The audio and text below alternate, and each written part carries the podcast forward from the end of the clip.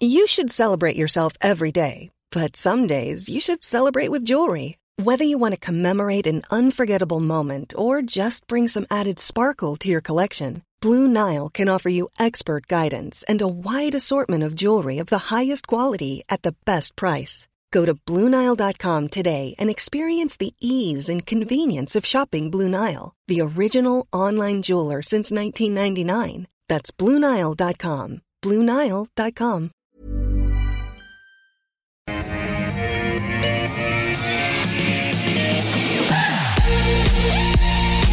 Hello everyone, welcome back to What's the Biz live from our Barangaroo studios. Great to have your company as we kick off the PM with the call. 10 stocks picked by you. I put those stocks to our two experts on the panel today.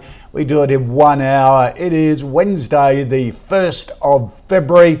Uh, let's welcome the panel in and Michael Wayne from Medallion Financial. Michael, good to see you, sir. Thanks for having me, Kochie. Carl Capolingua from ThinkMarkets, our favourite West Australian. How are you, sir? You well? Very good, thanks, Kochie. Yeah, it's great to be here. Thanks. Hot in Perth as well. Stinking Yeah, hot. a little bit, little bit warm over here. If you're a bit of a wimp, that is. But you know, if you're like me, you know, 40, 40 degrees is, you know, we, we eat that for breakfast over here. Well, the share market is certainly hot, Carl, at the moment. Um, I was just thinking, should I check the uh, ASX 200? Has it got to 4,600 at the moment? Um, 600, yeah, nearly. 75.22. Oh, we're close, aren't we? Yeah, yeah. gonna ask, know you what you're going to ask. is, yeah. The, is, the, is the finger still on the sell button? Yep. Oh, I think ah, it's tough because you know back look back when I called it, I, I thought the macro situation was so bad, but markets were going vertical. So I thought, okay, if macro's bad, markets are vertical, take some profit. I don't think the macro is as bad. No. Uh, but I still think I still think you can take some profits up there. I think Yeah. you know trim trim some stuff. Uh, you, but you should always be doing that. You should always be uh, manicuring the portfolio, getting rid of the dead wood, you know, promoting the ones that are doing well.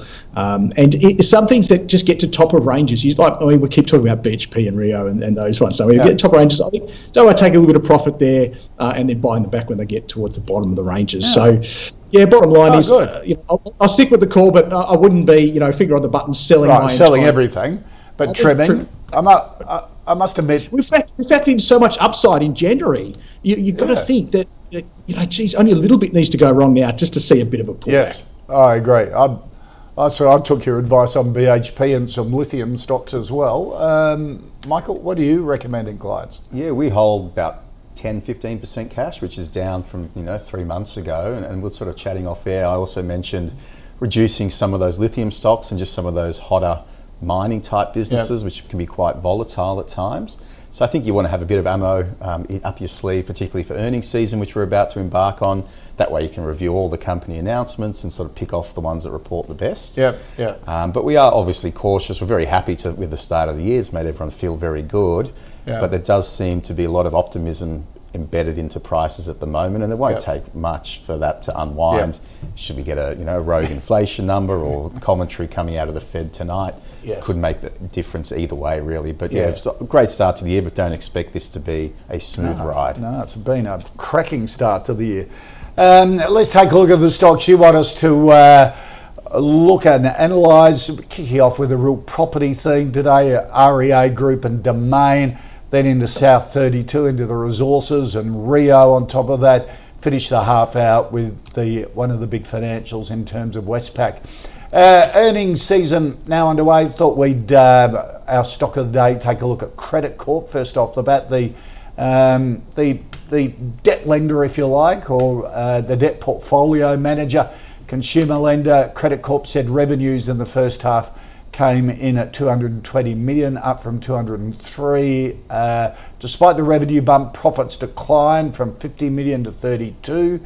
Uh, its full year guidance of between 90 and 97 million remains intact. Declared an interim dividend of 23 cents, fully franked. Uh, uh, a few costs um, um, baked in in terms of uh, the expansion into the US and also buying some loan books as well. Uh, Carl, what do you think of the, the result and also Credit Corporates? Sort of a, been a proven performer over the years, hasn't it? Well, yeah, look, it, it, does really well when the economy's bad because yes. they buy bad loans from lenders and then work with the the, uh, the what do you call them, the borrower, the yeah, borrower, yeah. The, the, the, lendee, uh, to, to, to continue to pay those loans and to see them out. Um, as you say, expanding to the US, I think that's what the market uh, got a little bit uh, annoyed with today is that some of those costs are a bit higher. But then, as you read through sort of the rest of the report, they, they like you say, they reaffirmed guidance. They said, look, it, there's all there's, there's some method to the madness here. We're actually pretty full up on everything we want to buy over there in the US. We've got kind of gone shopping um, at probably a pretty good time you know, yeah. given what's happening with their economy over there. And we're actually just going to focus on, on what we've got. We're not going to buy too much more.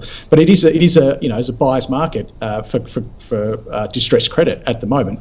So yeah, look. Uh, if you believe management that um, things are going to get better in the second half, and that requires a leap of faith. That is called execution risk. Okay, yeah. when investors call execution risk, uh, then probably okay. I'll have to look uh, in terms of the valuation. I did a valuation on it today. I came out at pretty much where it is right now, just because um, looking at growth out for the next three years. The, this is broker consensus numbers. Thomson Reuters broker consensus. We've got six percent compound annual growth rate for the next uh, three years, which is not that much different from the market, and it's it, you know, markets typically grow uh, six or seven percent earnings, long, long, long run, right?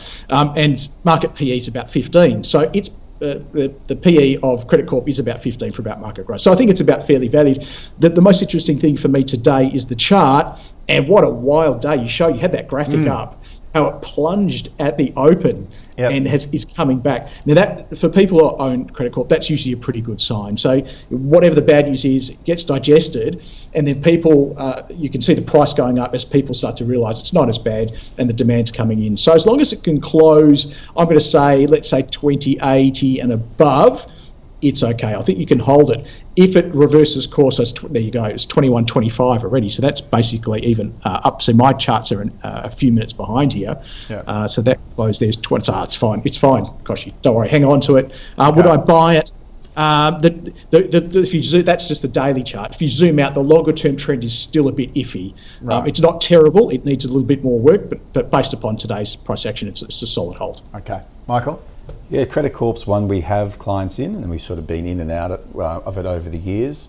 We quite like the business model. It's pretty straightforward. They go out and they buy debt ledgers um, of debts that are in arrears, you know, 90 days, 120 days, and they buy it for a big discount in the dollar and effectively chase up that money over time. Um, a big chunk of the earnings, you know, missed today, or, or the, the big um, drop in earnings was due to provisioning. So that's just them being cautious, like you see from the big banks during COVID yep. or whatever. Bad debts potentially will increase as interest rates move higher and unemployment increases and the economy slows. So they're just provisioning for that scenario to play out. It might not transpire, and you could see them reduce those provisions uh, in the, the six months ahead or 12 months ahead. So that's one thing to keep in mind. It's really just a paper change um, right. in, in profit rather than an actual impact on the business right here, right now. Um, but in many ways, you kind of need tough environments, or um, recessionary or contractionary environments like we're going through at the moment for Credit Corp to really thrive. Um, a few years back, they were saying how it was very difficult to find any cheap debt ledgers out there, so they were really holding out, pulling back from the market. Then COVID came, um, then there was some distressed debt sales, which yep. they picked up. Um, and then also in recent times, they've really been going out doing a lot of buying, and you won't really see the benefits of that for another few years, but over time, as the economy improves, the debt that they've purchased during times of distress will improve as the economy improves. So they should be able to generate a pretty decent return out of the purchases from the last year or two. So from our standpoint, we're happy to go a hold at the moment just because we think that sentiment will continue to be pretty pretty fickle when it comes to this space just because people are fearful of, of that broader global recession. But in time, I think it's definitely one you can, can look at because okay. it tends to struggle during times of stress. But then when markets are doing well, the share price rallies. But right. they actually need those times of stress to really set the business up mm. for the hmm. good times. Okay, all right. Uh, let's check the uh, a hold from both uh, Carl and Michael on Credit Corp. Uh, Lucy wants a view, Michael, on REA Group. Let's delve into the uh, to the big real estate platforms, uh, realestate.com.au. News Corp, a, um, a big shareholder in it. And I think REA's valued at more than News Corp. Uh, I think pretty close at the moment. But a big chunk of News Corp's value um, comes from their shareholding in REA. Yeah. That's for sure on the, yeah. on the, Aussie market. Yeah. Yeah. What do you think of REA? We like REA. We hold it for clients. We've held it for a long time. In many ways, it's one of those sort of core positions in a portfolio. Um, they are by far the dominant player in Australia. Um, the, the, num- the, number of monthly views in Australia is about sort of 12 million, uh, and that really does dwarf Domain. Um, yep. In fact, Domain have really struggled to make any lasting impact on REA's competitive market position. Um, the business is still growing very nicely despite the tough headwinds that they're facing with the housing market. Um, they're able really to flex their cost base quite nicely in times of, of turbulence such as we're seeing at the moment. Um, and they're still seeing increased margins. They're still seeing high single-digit, you know, earnings growth and revenue growth. Um, their dividend yield per annum is, is, growing, or not the dividend yield, but dividend per share per annum is, is growing at, sort of double-digit figures. So very high-quality business. Yes, at the moment we understand that the technology space is suffering, the housing market suffering, the number of listings is falling. Um, but that you know is a, is a short-term impact that we think over time will enable REA to emerge even stronger. They've got a number of different investment assets around the world to sort of geographically diversify. India um, is doing very, very well. The, the, revenues that they're seeing in India are up, I think, 50%. The average monthly views is about 14 million. So, in fact, there's more people going onto the REA website in yep. India or the equivalent name in India than there are in Australia. And over time, if they can get those markets really going strongly, and, and, use the Australian business to really fund that expansion overseas, we think there's a lot of growth mm. still to be had. Okay. So happy to go a long-term buy, although okay. don't expect it to jump up anytime soon. Just a caveat as well. Look, we're in the middle of earnings season. Often it's best just to wait for the report before right. you buy, but I'm happy to, to put my neck out and give it a buy on a okay. long-term basis. Um, uh, Carl Owen Wilson from uh, the boss of REA reckons the market does not recognise the potential of India. Um, he reckons it's just going gangbusters for them. Um, what do you think of REA? I don't, I don't mind it. I get Michael's argument that there's definitely quality there. Just for me, it's just what you're paying for the quality. So you're looking yeah. at sort of you know the high 30s in terms of what you're paying for current year earnings. But there is some you know, some good growth in the business. I mentioned, oh look, on average the the the, the total market grows you know six seven percent on an average year. We're looking at the brokers are expecting sort of about 12% growth over the next uh, three years. Yeah, that's pretty impressive. But would I pay, you know, 37, 38 times earnings for 12% growth? I'm not so sure. And that's kind of just where REA falls down. I, look, I want to find a quality stock with a nice chart at a great price. Um, I think it's quality stock. I get it. Don't get me wrong. I don't think it's the right price, and the chart's not all that inspiring either. Right. So the chart is just telling me what everybody else thinks about it. Don't worry about what I think about it. Um, is there enough demand from people coming in saying, "Look, I can't find a better place to put my money than REA"? Mm. That's what makes charts go up. I can't find a better place to put my money than REA right now, um, compared to the people saying, you know what, I, am in REA and I can see so many other better opportunities out there. I need to get out. That's ultimately what every uh, every chart boils down to. So the chart's pretty flat. It's not awful. I can go holds. Right. Um, I'll give you some pressure points. Look, if it can close uh, close above 130, it's starting to look quite good. It's a bull market stock, Kochie. It goes up in bull markets. It yeah. goes down in bear markets. Um, if it closes below, say 108, it's looking very, very sketchy, and that means all the bad stuff that could happen here is it, this year is probably playing out. Okay. All right. Um, so, does Domain is that a better alternative? Peter wants to know. it's not as expensive, but it's not as expensive for a reason. You know, there's no free lunches in the markets. It's not expensive because it gets what about a third of the views. Um, it's it's it's not growing as as, as quickly.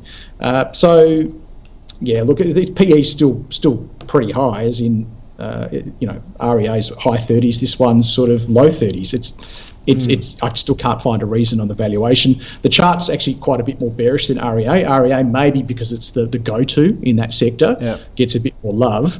Um, yeah, I can. I this, this, this, REA said, look, I can hold it, watch for those levels. This one I'm squeaking in at a hold, only because the rally has taken it back up to a, to a, a sort of a safe zone. Um, but I'm not that excited.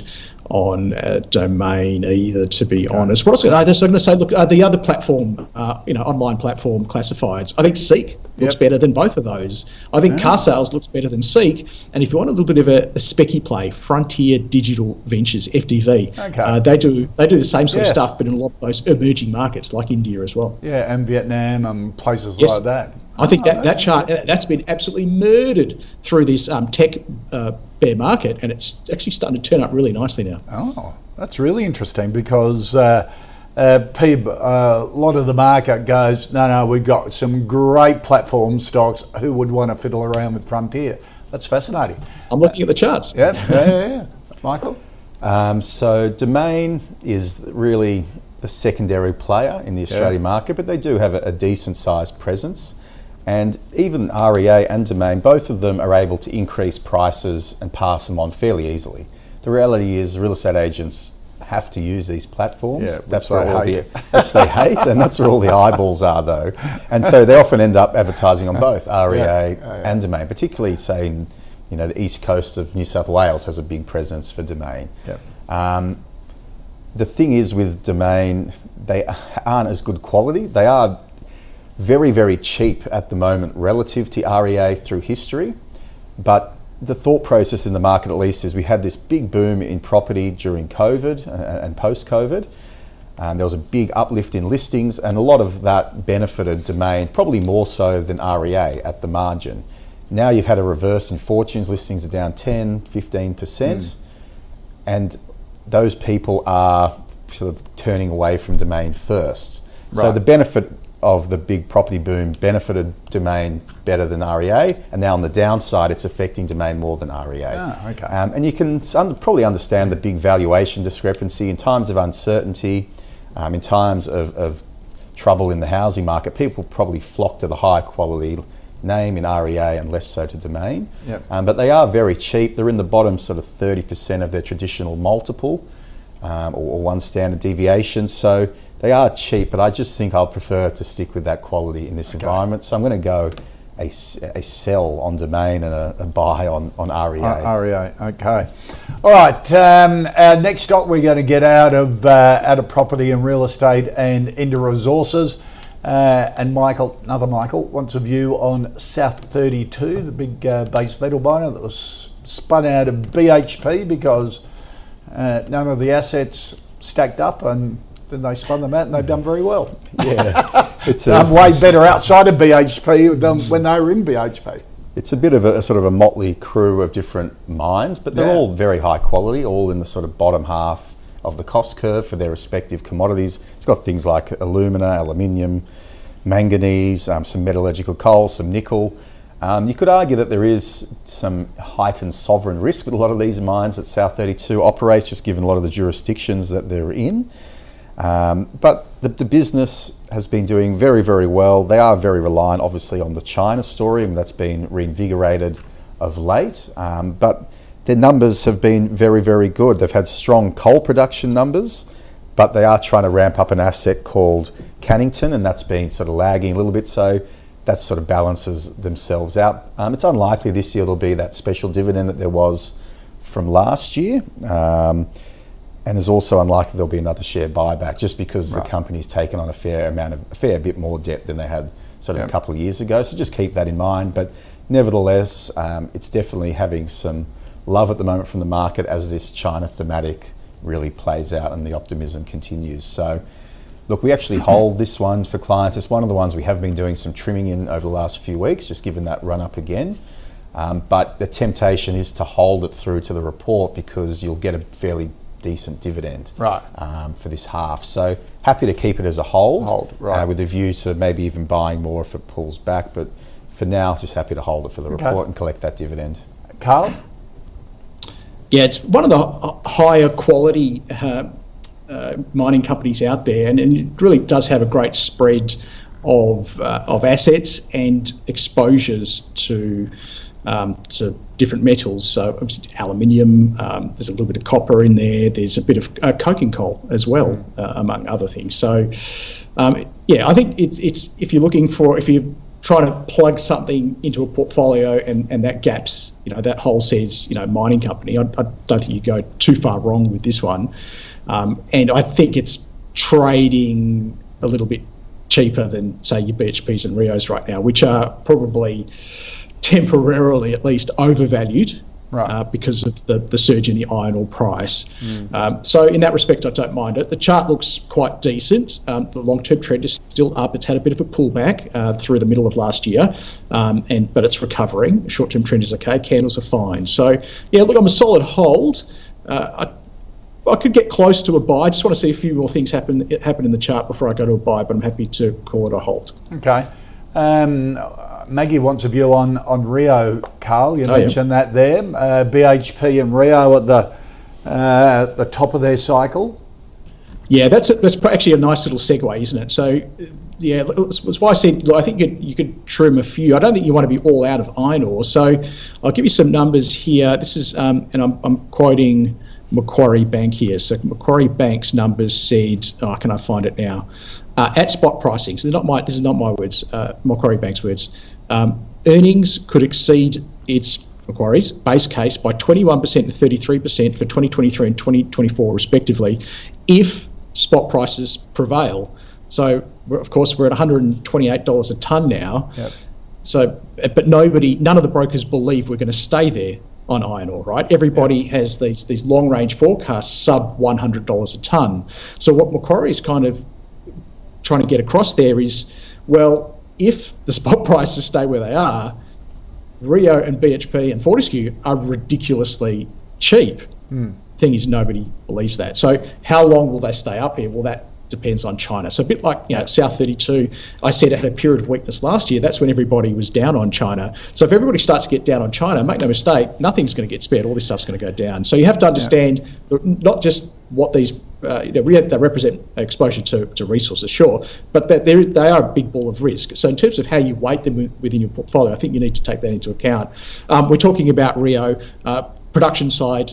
They're, they're doing quite well. There's a few issues, but there are always issues with Rio Tinto. They're, they're probably doing better than they have uh, over, say, over the last 18 months. In terms of valuations, I think they're they're given where iron ore prices will. I can't see them staying up here, Kochie. I think they're a bit overvalued. They're, they're, they're probably right. 10 to 15% overvalued. It's similar on BHP. But again, if I'm wrong and spot prices stay up here for some reason, then then you know yep. you, you still want to have some exposure. So I'm going to go with um, trim. Trim. Take, yep. take, take some profits, but you have to have some skin in the game on Rio, on Rio and BHP okay. and all this. All right. Yep. So when you say trim, what? That's 10%. A third. A, a third. third. A third. Yep. Okay.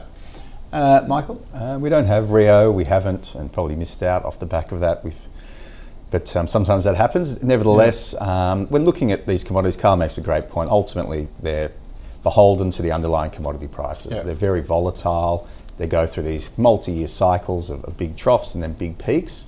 And Vale's back in full production. Vale's back in full production. The, the, massive iron ore mine, which produces as much as Australia does, doesn't yeah, it? I don't, I don't know the Apparently numbers. it's a phenomenal it's um, it's it's big, and that's the whole thing. Although, yeah. so China, t- I think, takes about sixty-five percent of global iron ore, about fifty percent of copper, and that's sort of the two areas right. that Rio's operating in. So you're relying a lot, not only on China, but as you say, what supplies coming out from a- around the world. So just to, to, be direct about how we manage portfolios, we tend to be more active around uh, commodity positions. We don't really see them as long-term core holds. You've got to kind of go with the flow in terms of momentum from a macro level, but also in the prices. Um, but look, Rio had they've been increasing their iron ore production targets as they came out of COVID. Obviously, there's a lot of absenteeism um, and just some lags and delays in, in, certain things. Um, they've seen sort of copper production be pretty strong. Alumina and aluminium's been pretty weak. They've got a very large um, copper asset, Tolgoi, or Toya, I can't say it very well, out of Mongolia, which they own 66% of and that has the opportunity to be a massive, massive copper mm, okay. asset and really increase the amount of copper's percentage of revenue for, for Rio.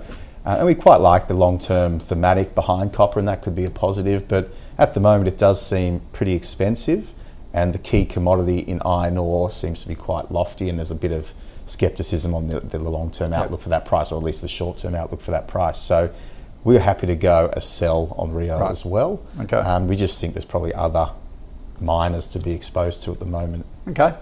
Um, and let's finish off this half hour in financials. One of the big four banks. Eric wants a view, Michael, on Westpac. Uh, banks have been on a tear. Commonwealth Bank record high, all time high yesterday, uh, and up again a bit today. Yeah, Westpac's been struggling. Big discount to, to CBA, even a big discount to NAB. Um, they were going through a big uh, project in order to get costs to about 800 million a year. Then they did away with that and said that it's going to come in, oh sorry, 8 billion a year, and then it's come in 600 mil over what they were hoping for. So the sentiment in the market for Westpac relative to the other banks is probably yeah, fairly negative, and you can Right. see there hasn't been much of a, a response there. Um, Westpac's more exposed as well to New South Wales, and the housing market in New South Wales has been leading the rest of the country. Um, the amount of bad debts on the balance sheet is very, very low at the moment. Um, that's expected to rise, but still to very manageable levels, nothing even close to the GFC. But broadly speaking, we're still concerned about the cost out program that Westpac is running. Um, and we're just broadly negative on the overall banking space. Yes, they've seen a big benefit from improving net interest margins, but they're probably going to peak this year and start to come back in the next couple of years, particularly once you know 25% of the fixed rate mortgages roll over to floating. There'll be a lot of competition in the space. Term deposit rates will eventually have to, to go up. Yep. Um, credit growth continues to come down. I mean, early 2000s credit growth was 17%. You know, it's now down around 6%, and it's sort of been trending down for the last two decades. So it's just very difficult for these companies to grow their revenues, grow their dividends, grow their return on equity in that sort of environment. Um, so I just think the majority of bank returns are going to come from the dividends, which will probably be 65 to 75% payout ratio Right. going forward. So happy to, to, to hold Westpac if you really want, but I just, I'm actually I'm going to go, I'm going to go sell now. on Westpac. Okay. There's other banks to buy if you want to buy a big four bank, but broadly speaking, we're not Oh, keen so on any your of the banks. Oh, you're not keen on Not any. any of the banks, Okay. but I understand pe- clients love the banks for their Yeah, yeah. income, whatever. CBA is very expensive, below Yeah. 4% dividend yield, highest multiple in the world. So I'm actually going to go sell on all the banks. There Sell go. on all the banks, You've uh, including. Macquarie.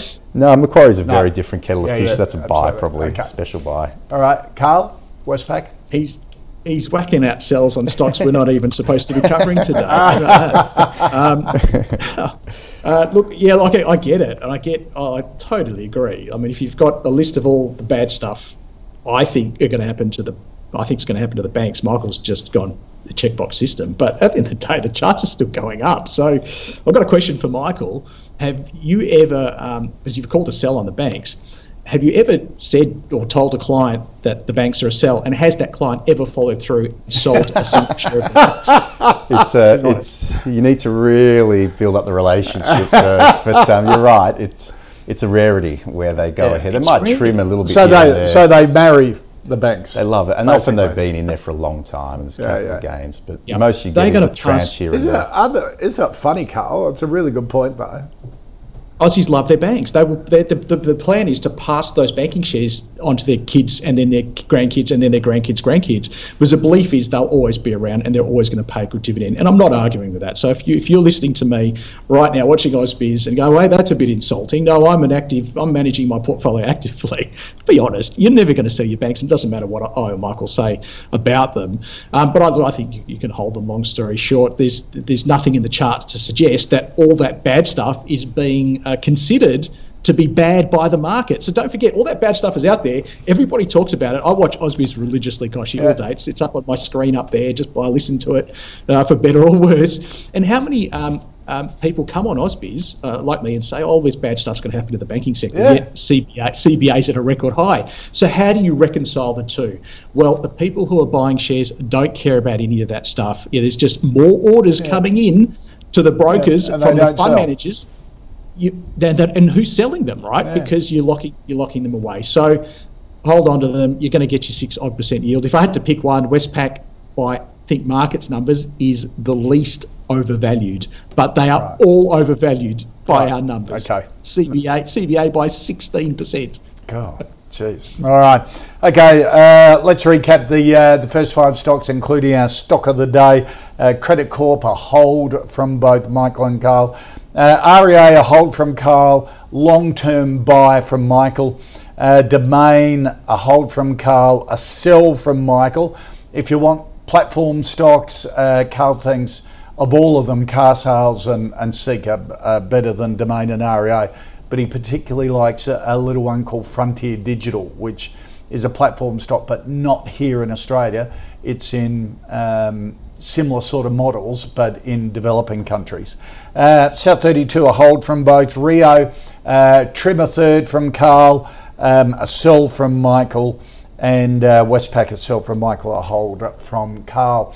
Uh, now, here on the call, of course, we've been following our own high conviction fantasy portfolio. It was picked by our investment committee. Uh, last committee meeting was back in early December. You can still see that on ausbiz.com, but there's going to be a new one in the next couple of days as we kick off the new year. Um, back in December, they got out of Bapcor and Domino's, got into Index and Janus and Education, increased the weighting in Elders. Since the 1st of March last year, the fund is up 14%. All right, this half hour, we're uh, going to be taking a look at um, who it's Seven Group, Breville, uh, going to be taking a look at Block as well, IGA, uh, IGO rather, and Sayona.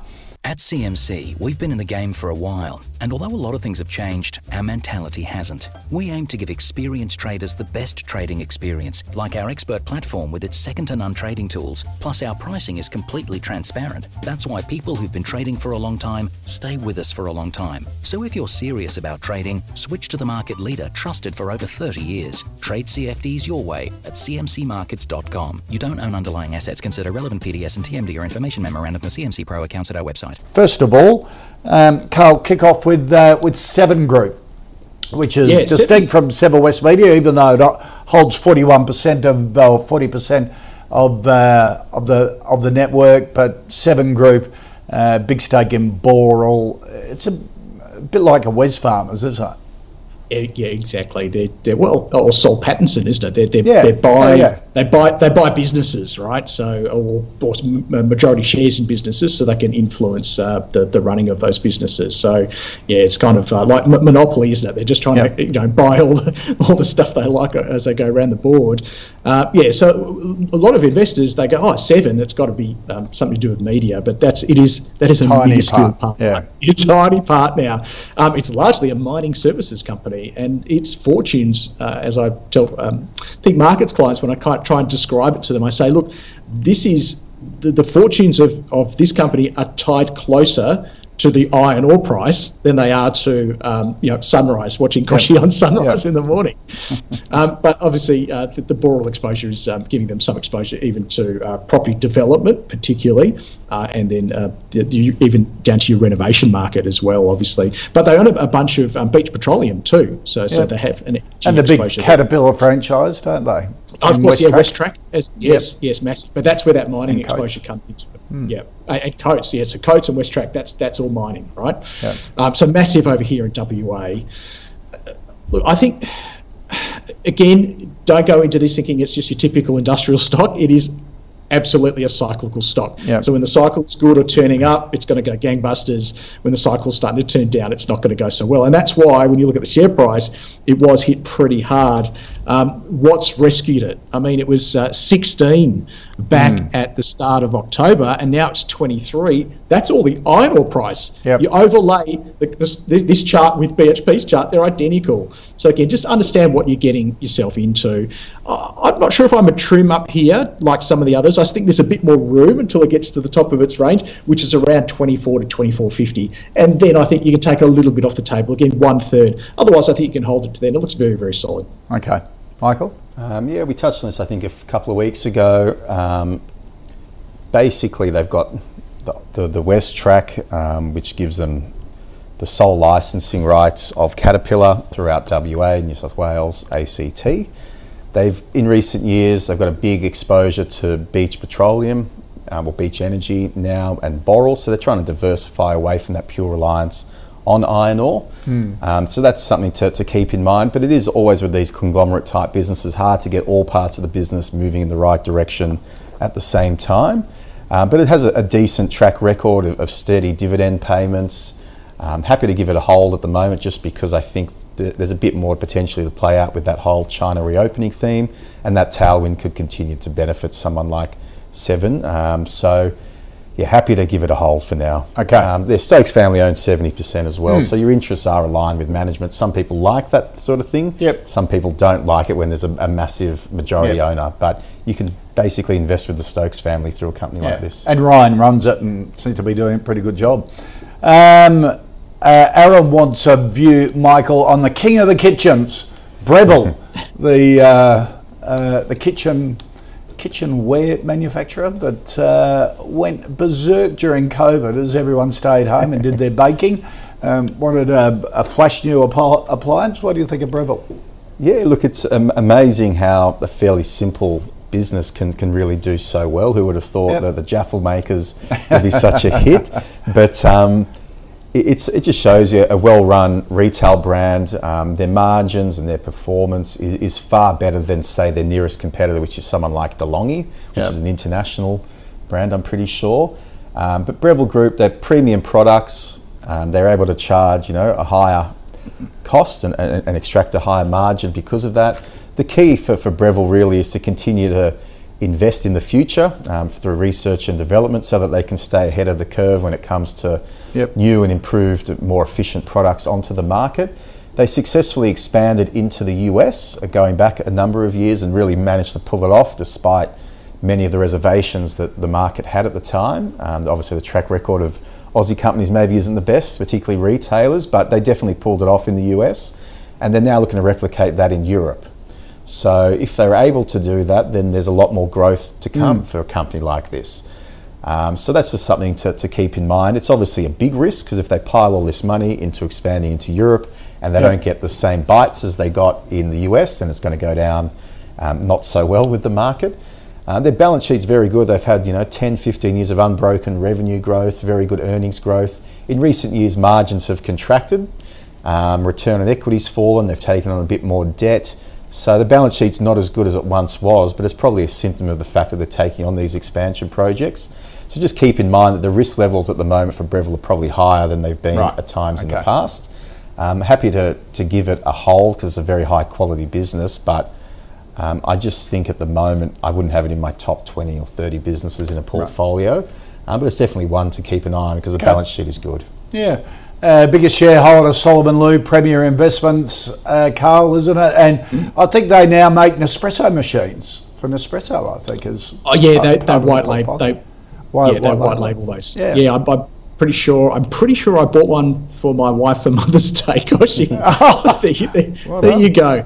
I can confirm that. Uh, it's it's so funny. I, I was reading through the um, the the broker uh, comments on this one. So you've got the bear camp, uh, interest rate increases, falling house prices, rising costs, increasing competition uh, if the recession bites. Yep. Uh, and then you've got the bull case, which is low unemployment rates, uh, elevated household savings ratios, um, and the market has overestimated the impact of interest rate rises on the consumer.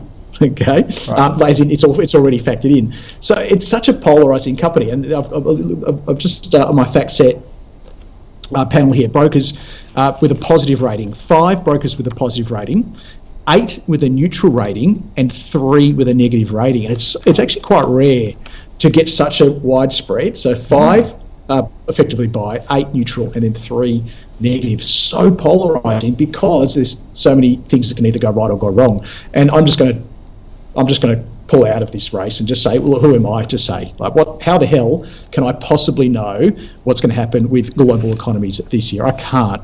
So I'm going to go to the chart and I'm going to say everybody who does know what's going to happen, they're voting with their cash or they're pulling out of the stock. And what I can see right now is actually I can see in demand coming back in. I can see investors. I wouldn't say flocking just yet, but they're coming back into this stock very strongly, a bit like that uh, seven uh, Yeah.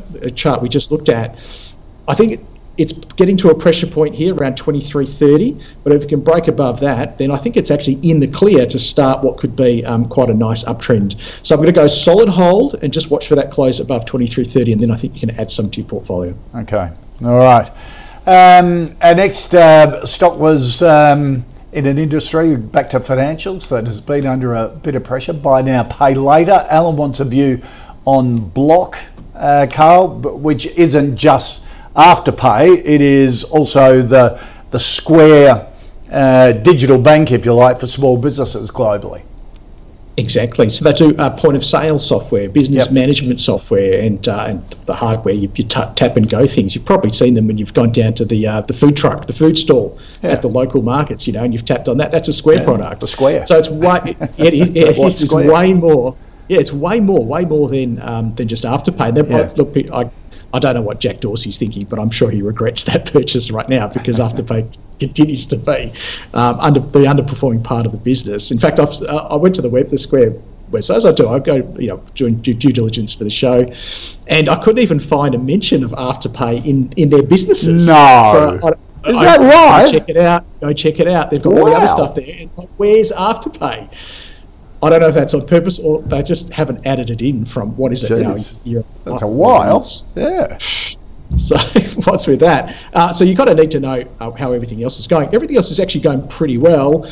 Where the chart fell down, there's your chart, is because well, Jerome Powell, you know, mm. shuffled his papers at, on his acceptance speech back in 22nd November last year, and then became a a bloody hawk. He just said, "No, I'm going to just ram interest rates through the roof," and that killed the Nasdaq. And we went from being able to pay ridiculous multiples for future earnings that may or may not materialise to only being very conservative. And unfortunately, um, we've come back from 326 times earnings to a more modest 70 times earnings. Right. uh, but there's some great growth in the business. Again, looking at my FactSet numbers here, we're um, 36% compound annual growth rate out to FY25. Their calendar year FYs, by the way. Um, so you're looking at 27 times that year's earnings, which is actually really good for a growth stock if you can take the leap of faith in the execution risk. Look, my valuation's actually around about here. I think it's fair value. I'm going to go holds. Uh, because the chart is improving. It's not great yet. I'll give you a number. If it gets above, say, 93. If it closes above 93, then I think you can add some to your portfolio on the basis that the Nasdaq's probably already recovering by then. Okay. Uh, Michael? Yeah, interesting business. Obviously, everyone's familiar with it because of the Afterpay yeah. acquisition, but Afterpay, even at that point, would have only been about 25% of Block's overall operations. Given that Afterpay's been shrinking and every other part of the business has been growing, it's probably even reduced yep. in importance. Um, so, just to give you a bit of an example, um, the Square part of the business and the Cash App were growing very strongly and beat consensus by 5 and 3% respectively uh, in the recent update, whereas the Buy Now Pay Later part of the business, which is Afterpay, was a 20% miss. So the company's growing revenue at 24%, excluding Afterpay. They keep excluding Afterpay from everything. Yeah, that's it. So but it, it's a very, very good international business now. Um, they've grown their international source of revenue from about 8% to 13%, and they expected to reduce costs over the years to come as well, which is always a good dynamic when you're growing revenues, reducing costs as they roll out more and more of their product around the world. So there's a, a lot to like about this, and my gut feeling is that if we do see improved sentiment in the NASDAQ and we do see somewhat a recovery in the tech space, then then Block will be one of the major beneficiaries of that.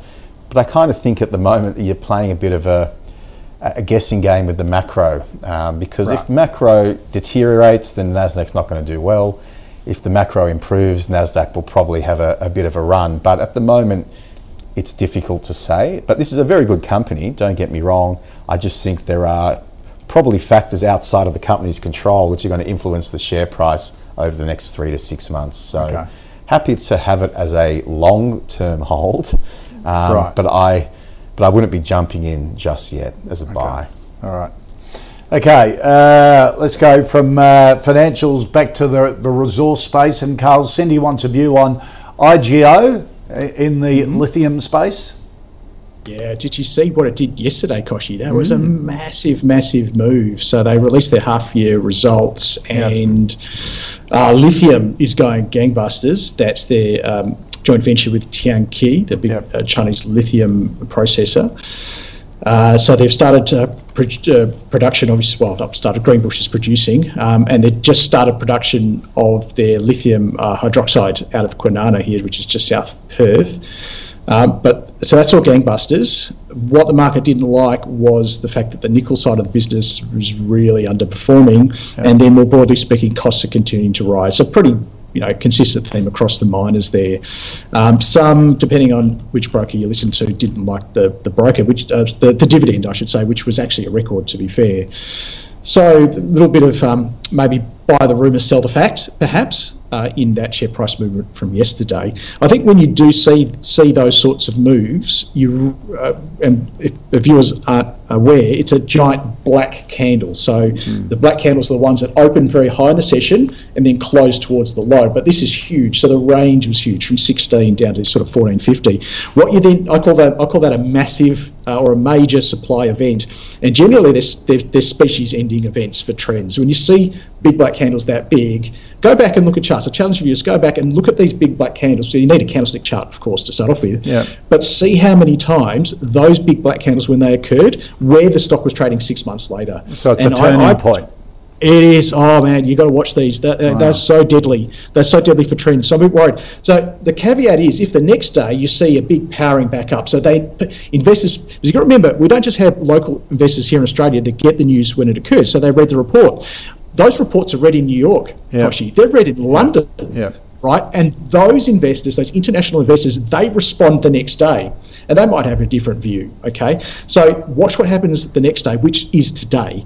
If you can get that rally back, it's probably fine. You know, that's local investors saw some bad stuff, overseas investors saw some good stuff. If it doesn't rally the next day, that's the old dead cat bounce. It's the oldest adage in markets. You know, if if it doesn't bounce the next day, that's not good. It's not bouncing today. I'm really concerned. I'm, I'm going to go. Or I'm going to go. I'm an absolute trim, like knock off a third. Right. But geez, if it, if it if it gets, well, I'll give you another number here to knock off the next third. If it closes below 13.98, knock off the next third, and if it then gets below um, 13, you sh- I think you really need to be out of this one. Okay. So is that a precursor for other lithium stocks as well? Could be. Could be. Okay. Yeah, I mean, li- lithium. Um, so lithium carbonate prices have topped. You should see the chart on that. And lithium hydroxide prices, they they they were the ones hanging up there because lithium carbonate requires processing to get potentially to lithium hydroxide or potentially then to go to pre, uh, battery precursors. But lithium hydroxide is always a premium. Um, that's what you get from the hard rock lithium, the spodumene. Um, so your pilbara, pilbara minerals, core minerals. The lithium carbonate is Allkem. I could go on and on, Kochie. I won't. Yeah, but yes, Pilbara. uh, it, it, I must admit, I've, I've had a bit of Pilbara and sold half the other day because I thought This has been ridiculous. I don't like that move yesterday. I think it's wise to take a little off the table. Okay, Michael. Yeah, it's interesting. The lithium space, everything was sort of smashed yesterday. Um, Yeah. Allkem or Allkem was was hammered, so it's hard to decipher um, in the IGO or Independence um, update what was really the main driver of that move. But the brokers are pretty mixed. But there, I, I thought just reading through all the the details and all the broker reports that it was probably broadly speaking negative. They had a six month delay in a final investment decision on a new project that they're looking at. Had a production downgrade on the Nova mine. Um, so yeah, there's they're not positives, and obviously Carl touched upon there's increased cost guidance, which is never a good thing. Um, the dividend was was mixed depending on who you read. Uh, weaker free cash flow generation. So from my standpoint, that's probably a negative, um, particularly when a share price has run up as much as it has. Don't get me wrong, if the nickel price and lithium price start charging back for whatever reason, then IGO will, will do well. Like regardless of today's result, that the sentiment will come back. But Yep. on a relative basis, you've got to compare to other producers of those commodities, and at the moment, you'd think that there are. If you wanted lithium exposure, if you wanted nickel exposure, there are other alternatives out there. So I'm going to go a sell on IGO. Um, but you got to keep in mind that what everyone really does like with IGO is the fact they've got really two quality assets in WA, um, which is considered to be very safe um, for these very, you know, what do they call it, um, critical materials. So Right. people do like that element about IGO, but at the moment, just looking at it on a like-for-like basis, I think there's better alternatives elsewhere. Happy to give it a sell. Okay. Um, our final stock, which is still in the, the same sort of space as well, Um, Reese wants your view on Sayona mining, Michael. Uh, lithium Yeah. had a good day yesterday with the market update. Yeah. Um, interesting because this is probably sort of a halfway between explorer to producer. It's not an Yeah. out and out specky explorer. They do have some, you know, pre-feasibility studies underway. They've got a pretty big prospect in Quebec, Canada. Um, and that's a, a good resource to have really close to where a lot of the market action is at the moment. And then they've obviously got some exploration upside as well in WA. So Yeah. it's look, it's obviously on the higher risk end of the spectrum when it comes to miners and lithium miners. Our preference has always been for the producers, and I've mentioned this before. It's because they're doing it in the here and the now, producing now, capitalising on what have been very high prices.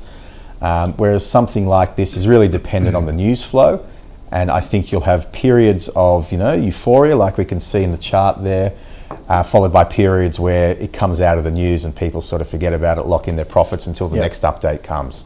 So it's a long, long way away from being really anything in terms of a producer. So it's going to be a very bumpy ride for the long-term holder. So I'll be tempted to just sell and, and Right. focus attentions elsewhere now Okay. that the, the good news updates come. Yeah. Carl, what do you think of Sayona? They Their update, they uh, did say they successfully processed 400 tons of spodumene ore on the 16th of January. Yeah, so the, well, they're going into production, aren't they? So Yeah. that's the that's the key. That's when you know quite often I like to get involved is when they're starting to produce it, getting Yep. their product to market. Prices are still high. I said I know they've come off, but they're still very high.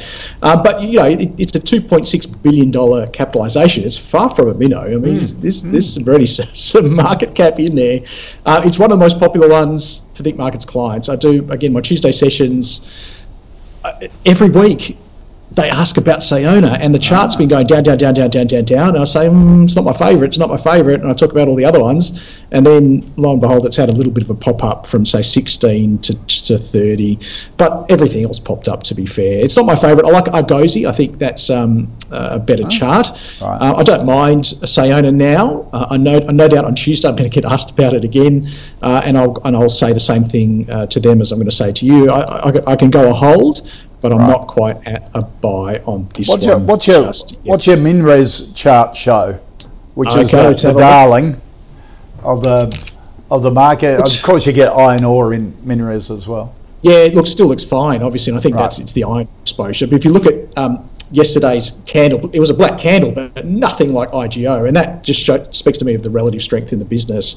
So Minres, you know, that that trend is still amazing. Yeah, I, I can't see any reason to sell it here or even trim go it. trim. Okay. But oh, here's the but, Kochie. If it closes, let's say if it closes below um, 86, then I'll, I'll, I'll might have another idea on that one. But we'll talk about it then. Excellent. All right, let's recap the uh, the final five stocks. Seven Group a hold from both uh, Carl and Michael. Uh, Breville a hold from both. If it gets above twenty three thirty for Carl on the chart, then it starts to look attractive. Um, Block a hold from Carl, a long term hold from uh, from Michael. Uh, IGO a sell from Michael. Uh, Carl says trim a third. Keep watching it falls any further, trim another third, uh, and Sayona a hold from Carl and a sell from Michael. Carl Capolingua from Think Market, always great to have you aboard, mate. Thank you very much for that. Oh, always fun to be on board. Thanks, Good to Kochie. see Catch you later. And uh, Michael Wayne from Fairmont Securities, good to have you, mate. Good to be here. Yeah, yeah. Fun hour, was that? A lot of information. Hopefully, you enjoyed it at home as well. If you've got any stocks you'd like me to put to our expert panels, of course, put them in an email, the call at ausbiz.com.au, or tweet us using the at handle. The Pulse is next with Andrew G.